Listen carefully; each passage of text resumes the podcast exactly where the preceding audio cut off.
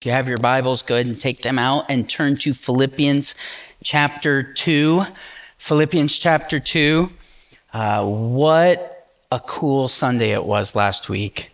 Getting to celebrate all of what God has done over the last 15 years, getting to joyfully celebrate Pastor Doug and Karen and their ministry here. Like, I I just thought it was a sweet day and I was grateful that we got to do it. And now I'm grateful we get to jump back into the book of Philippians.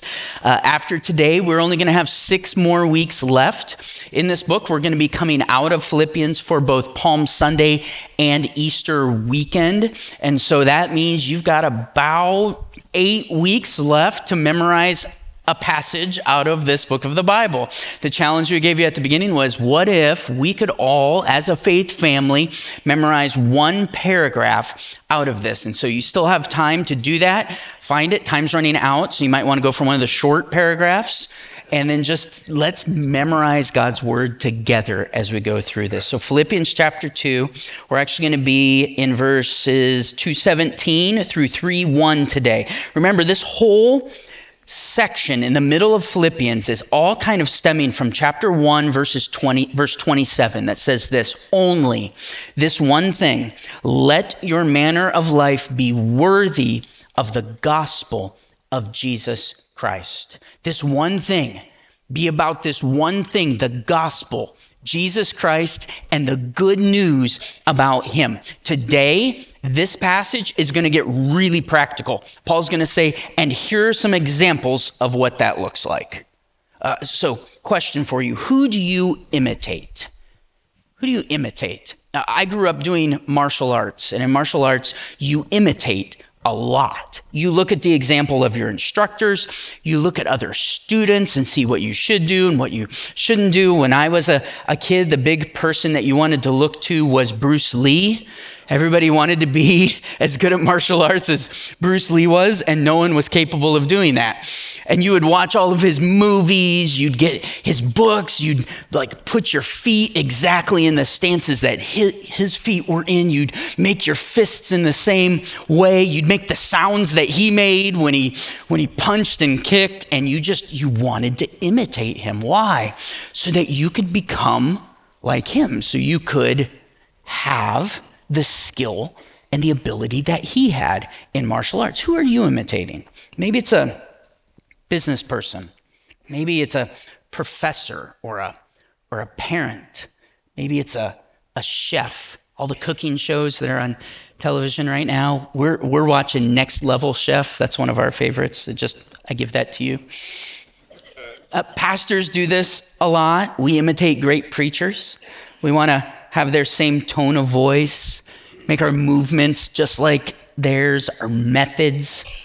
Who are you imitating? Paul today is going to say, here are four examples worth imitating that point to the gospel.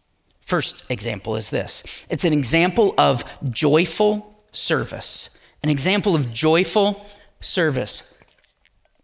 The first example is is Paul himself. Look down chapter 2. Let's actually start back like verse 16. He says, Shine as lights in the world. How?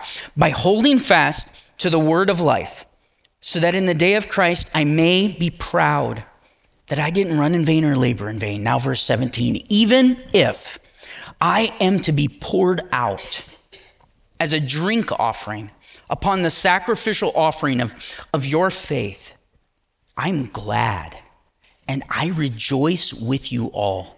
Likewise, you also should be glad and rejoice with me. Look at that first phrase there in verse 17. Even if I'm poured out as a drink offering upon the sacrificial offering of your faith. What does that mean? So here's what that is. After an animal or a grain sacrifice was made, often a drink offering of wine was made at the same time.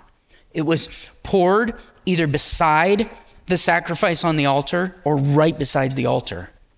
And so what would happen is steam would rise up from this drink being poured on the sacrifice as a picture of that sacrifice rising up to God in worship. So, it's what Paul is saying here. He's saying, my whole life, it's given, it's sacrificed for the sake of the gospel and for this church. He's like, I got to be, he got to be poured out as a contributor to the faith of the Philippian church, which resulted in, if you look at this, their sacrifice. Because it says, even if I am poured out upon the sacrificial offering of your faith, they were living sacrificially also, and he got to be part of that with his life poured out. What a beautiful picture of a life lived for Christ. Our lives are meant to be offered to the Lord as a sacrifice, a living sacrifice. Romans 12:1 says this, I appeal to you therefore brothers and sisters by the mercies of God to present your bodies as a living sacrifice, holy and acceptable to God, which is your spiritual worship. And by this being right here, Paul's getting ready to give us two really tangible people that are examples. And with this right here, I think is what Paul is doing is subtly saying, I'm the first example. In chapter 3, verse 17, he'll say it really clearly. He says, Brothers, join in imitating me and keep your eyes on those who walk according to the example that you have in us. Right here, it's a little bit more subtle. And as you look at that, you might say, how is that humble? I mean, he's supposed to be an example even of humility. That seems pretty arrogant to say, imitate me. But look at what it says. Even if I'm poured out as a drink offering upon the sacrificial offering of your faith, what does he do? I am glad and I rejoice with you all. Likewise, you should be glad and rejoice with me. What is joy in in the book of Philippians? It's in who? It's in the Lord. So he's saying, You can rejoice. I can rejoice. Why? Because all of this is all from the Lord and for the Lord. Paul isn't claiming to be the ultimate example here. He's pointing this church at Philippi to Christ and the gospel through his sacrificial living. Biblical humility, it doesn't attempt to express selflessness by just saying, like, don't look at me. Don't look at me. True humility says, look at Christ. My hope, my prayer is that you will see him and the good news about him through my life. That's true humility. In 1 Corinthians 15, Paul says, But by the grace of God, I am what I am. And his grace towards me was not in vain. On the contrary, I worked harder than any of them, though it was not I, but it was the grace of God that is with me. Paul can say, Look at me, because he knows that it's nothing that he has done. Anything in his life worth imitating is by God's grace. Anything that you are seeing is from God and it's for God in his life. Question for us Do people see us living sacrificially for the sake of the gospel? Do people see us poured out for the sake of the gospel. Mind you, I'm saying poured out, not run ragged.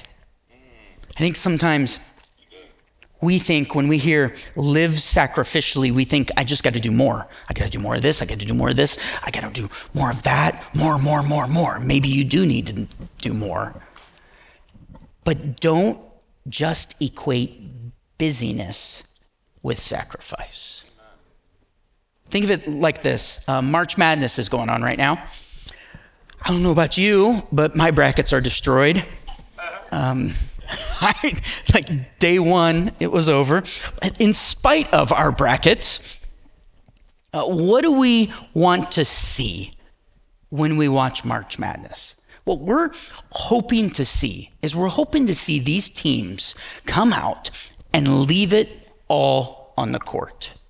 Right? What do we mean by that? We mean that we want to see people that can say, I gave this game everything that I had. I did the best I could with the gifts and the moments that I've been given. That's what it means to be poured out for the sake of the gospel. Will we be able to say, I left it all on the court for you, Lord? I left it all on the court for my fellow believers. I left it all for my family, for the sake of my coworkers, for the sake of my neighbors, for the sake of the gospel and the glory of God. I gave my best in the moments that you gave me, Lord. Uh, what is something in your life that you would be unwilling to sacrifice to serve Christ? Maybe it's time. That's mine. That's my hardest. Maybe it's finances or a job or a relationship. Maybe for you right now, you're struggling setting aside a sin in order to follow Jesus. Think about what that is. Now ask you yourself this question. Why? Why is that so hard for me to set aside? What am I not grasping about the gospel that's keeping me from seeing how much better Jesus is than this thing? We get the privilege of spending ourselves gladly for the furthering of the gospel. There's no greater purpose that we could be given in this life than getting the opportunity to join with God in his redemptive mission to reach the world with the gospel.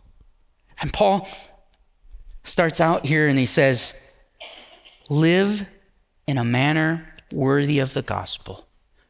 And he says, Allow my life of joyful sacrifice to be that first example to you. Second example is this it's an example of genuine concern. An example of genuine concern. Look at verse 19. Says, I hope in the Lord Jesus to send Timothy to you soon, so that I too may be cheered or encouraged by news of you. Because I have no one like him. I have no one who will be genuinely concerned for your welfare. Why? Because they all seek their own interests and not those of Jesus Christ. But you know Timothy's proven worth. How is a son with a father? He has served with me in the gospel. And I hope, therefore, to send him just as soon as I see how it's going to go with me.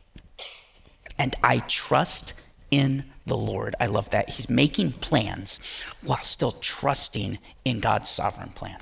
And I trust in the Lord that shortly I myself will come also. This example of genuine concern is, is Timothy. A little about Timothy. He had joined up with Paul before his first trip to Philippi that we saw back in Acts chapter 16. And he's been serving now with him for about 10 years at this point. And Paul says, I'm going to hold Timothy out to you for two reasons. One, I'm going to send him back to you because I want him to learn what's going on with you and then come back from Philippi to Rome, remember, where Paul is in prison, so that I can hear how you're doing and be encouraged by that news. The other reason that he's sending Timothy is so that they will be encouraged. When they see Timothy's gospel shaped life. Mean, how sweet is that? He says, I have nobody like him that will be genuinely concerned. Genuine is sincere, it's real, not fake. When I first read this this week, I was like, that's sad. There's no one else that's concerned for this church like Timothy? And as I thought about it more by the end of the week, I, I was looking at it saying, how sweet is that, though, for this church? Have you ever had someone in your life that really, truly loved and cared for you? Like, I mean, truly, all the way down. Yeah. It's incredible. It's a gift from God. And Paul looks into Timothy's life and he finds that he is sincerely concerned for this church. It's not a show, it's not fake, it's not some means to an end. It's from the heart, it's overflowing from his life.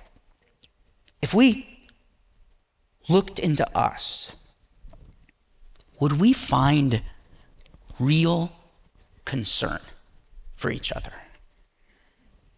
Or, or would we find a facade? Would, would concern overflow from us? Uh, I like donuts. Our family likes donuts. Um, we like trying different donuts. One of our favorite is the Bavarian cream filled donut. Oh.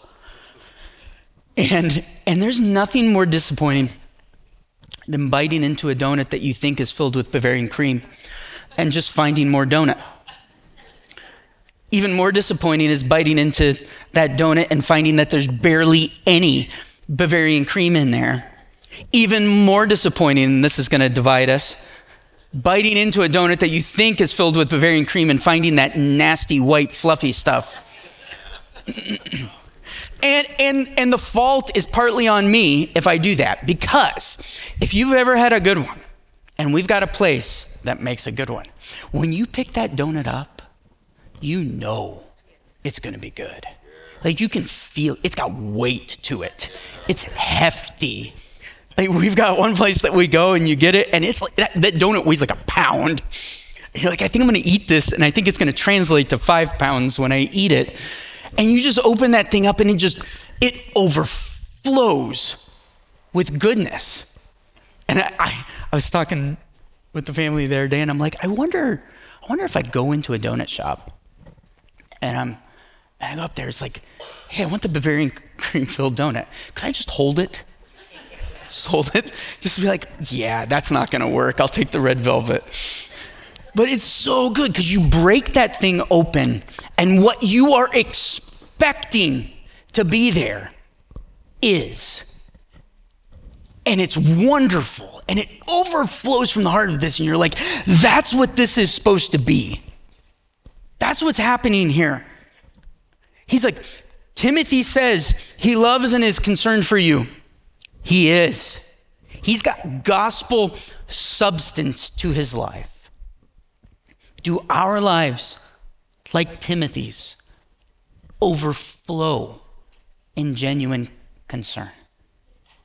This, this quality is not something that we can just conjure up, either, is it? Genuine concern overflows from a life that's been transformed by the gospel. This is a work of the Spirit through the gospel in our lives. So, the way that we get it is by asking God to help us, asking God to help us realize how He has acted in our lives, how He has changed us and asking Him to change us from the inside out in a way that we overflow in this love and care for someone else. Paul's like, Timothy, Timothy is living a life that's worthy of the gospel. Imitate his example. What's really cool is we find out from the rest of Scripture that Timothy was even in the faith because of the influence of his mother and his grandmother. Because his mother and his grandmother pointed him to God and taught him the scriptures. He now is in the faith, and look, look at the example that he's living out. I love that. It's a generational gospel example that we see here in scripture. Next example is this it's an example of faithful service. An example of faithful service. Look down at verse 25. We're going to see Epaphroditus. I've thought it necessary to send to you Epaphroditus, my brother and fellow worker and fellow soldier, and your messenger and the minister to my need. For he has been longing for you all and has been distressed because you heard that he was ill. Look at that again. He has been longing for you all, and he has been distressed because you heard that he was ill. Indeed, he was ill, near to death, but God had mercy on him. And not only on him, but on me also, lest I should have sorrow upon sorrow. And I am more eager to send him, therefore, that you may rejoice at seeing him again, and that I may be less anxious. So receive him in the Lord with all joy, and honor such men, for he nearly died for the work of Christ, risking his life to complete what was lacking in your service to me. Epaphroditus, a little bit about him. He was probably a native of Philippi. Uh, he was more than likely saved out of a pagan upbringing. We know that because he's named after a Greek goddess. And what we find out later in Philippians that we now read back into this section because it's the eyes that Paul would have been writing this with. He was sent by the church at Philippi with a financial gift to support Paul in prison in Rome. The reason why is because when you were in prison at that time, you survived only on the funds and the food and the supplies that were brought to you by family and friends. And along this way, this would have been Philippi to Rome, probably at least a two month journey. And somewhere in this journey, he gets really sick, he gets ill, and he almost dies. All right. So here's what I want us to know about Epaphroditus this morning. He's just a courier. That's all he is. I mean, he's he's a courier of money. They hand him this money. They say, "Go on this journey, take it to Rome, give it to Paul." Then Paul gives him this letter, and he goes back and he takes this letter back to the church of Philippi. I mean, he would have had to been trustworthy so that they knew he wouldn't take the money and the food or the clothing that they sent. But that's it. And along those lines, as I was thinking about this, I'm like, yeah, so he had to be trustworthy, but he also was someone, they were okay with him being gone from the church for six months to a year. So it was a little like, I mean, I can imagine on All In Sunday, Epaphroditus is there and he's like, hey, I'd love to teach a Sunday school class. And they're like, well, could you take this money to Paul? How about that? That's what we really need you to do. And then he set out. That was it. His job was to carry money and a letter. Look down here at verse 25. Look how Paul talks about this courier. He says, He is my brother in Christ. He is my fellow worker and fellow soldier. Mind you, this is the Apostle Paul. And he's saying, This is my partner in gospel work. He's battling alongside of me for the sake of the gospel. It says he is a messenger, apostolos, not one of the 12, but a sent one, an ambassador of the gospel. And it says he is a minister to my need. This minister is the idea of an assistant or a helper or a caregiver of sorts for Paul. And then look down verse 29. He keeps going. So do this receive Epaphroditus in the Lord, with all joy and honor such men. Why? Because he nearly died. Look at this. For what? For what? For, for career work, for carrying money, for the work of Christ. Risking his life to complete what was lacking in your service to me. That's another way of saying that could be um, risking his life to do what you couldn't do because you were so far away from me. Paul is making a point here that Epaphroditus, by carrying, ministering to his needs, and faithfully serving in seemingly small tasks, was an example of beautiful, sacrificial, honorable, valuable gospel work.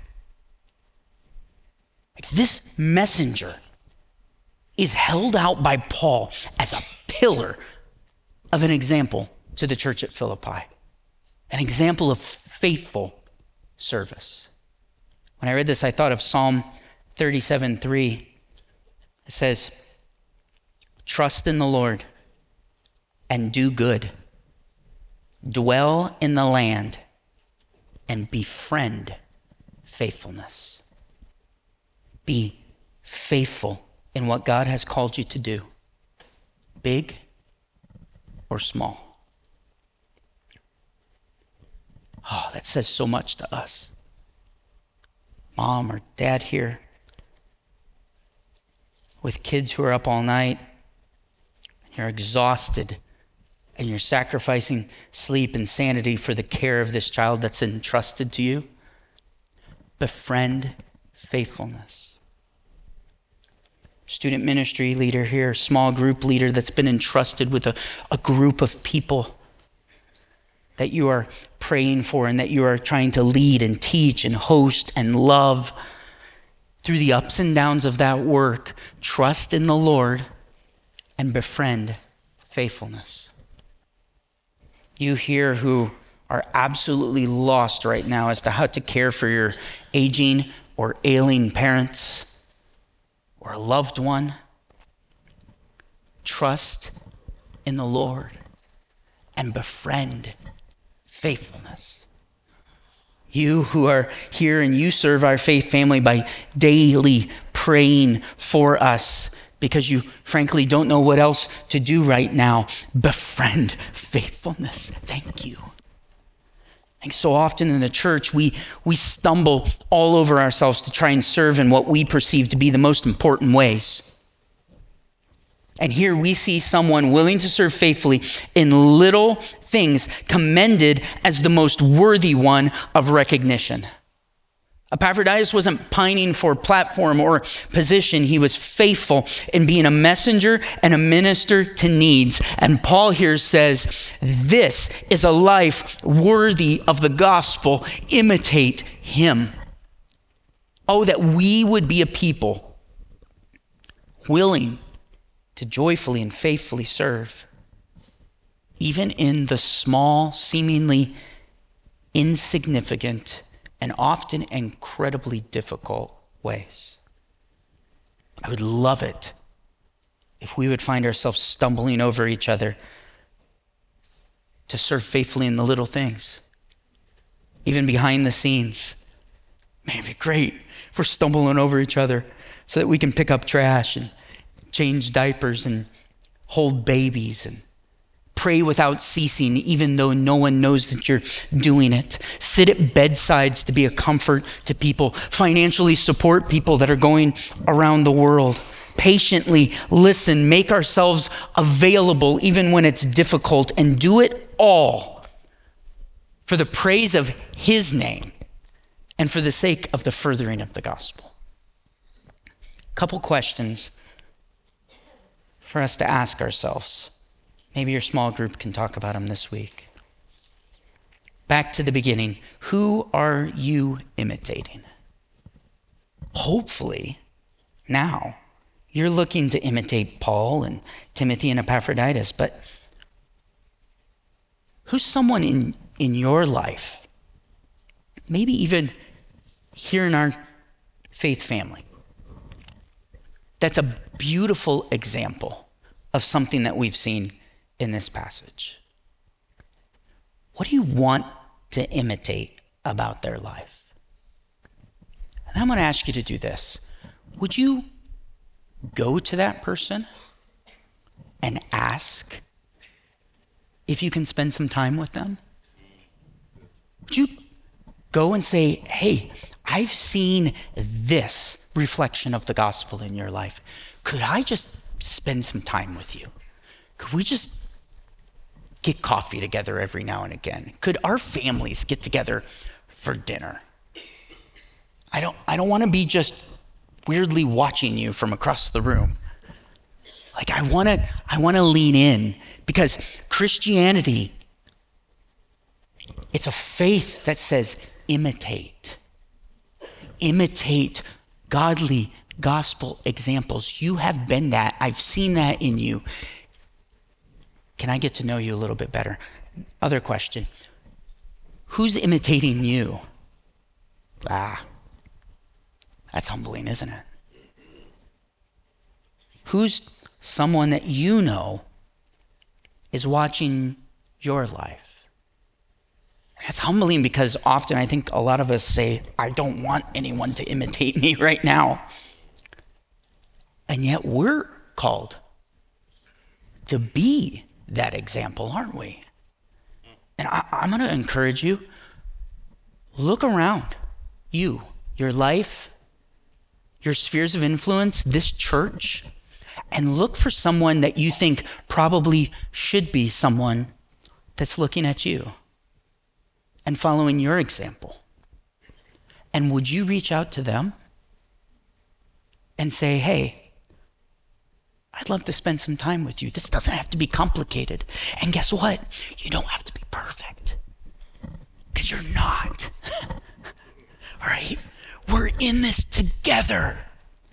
And so you can say, listen, I've been poured into. I've seen an example of what it looks like to follow Jesus. Could I be that example to you? And it can be as simple as initially just saying, hey, let's just spend some time together. We call this discipleship. And it's one of the main things that the church is actually supposed to be spending its time on this earth doing. Would we be willing to do it here? Would we say, I need godly example in my life, and I want to be a gospel example in others' lives? How do I do that? Start by getting in proximity. Last example is this it is the perfect example the perfect example. Look at chapter 3, verse 1. There's this transitional verse that kind of spans this section to the one we're going to be talking about next week. And it says, Finally, finally, my brothers and sisters, rejoice in the Lord. Rejoice in the Lord. In case you were tempted to think that all of this culminated in a human example, in case you were tempted to be discouraged because we've so often seen human examples fail and fall, he reminds us to look back to the beginning of chapter 2, where we saw the perfect example in Jesus Christ. Our rejoicing is ultimately in him. These human examples are only helpful to the extent that they reflect the perfect example. Paul, Timothy, Epaphroditus, us. Our lives serve as pointers to Jesus, the ultimate example of humility, joyful sacrifice, genuine concern and faithful service because of what Christ has accomplished in his perfect life, in his sacrificial death, and in his glorious resurrection. By grace, through faith in him, we are saved, and we now get the joy of living out our lives, a living sacrifice for his glory and the spread of the gospel.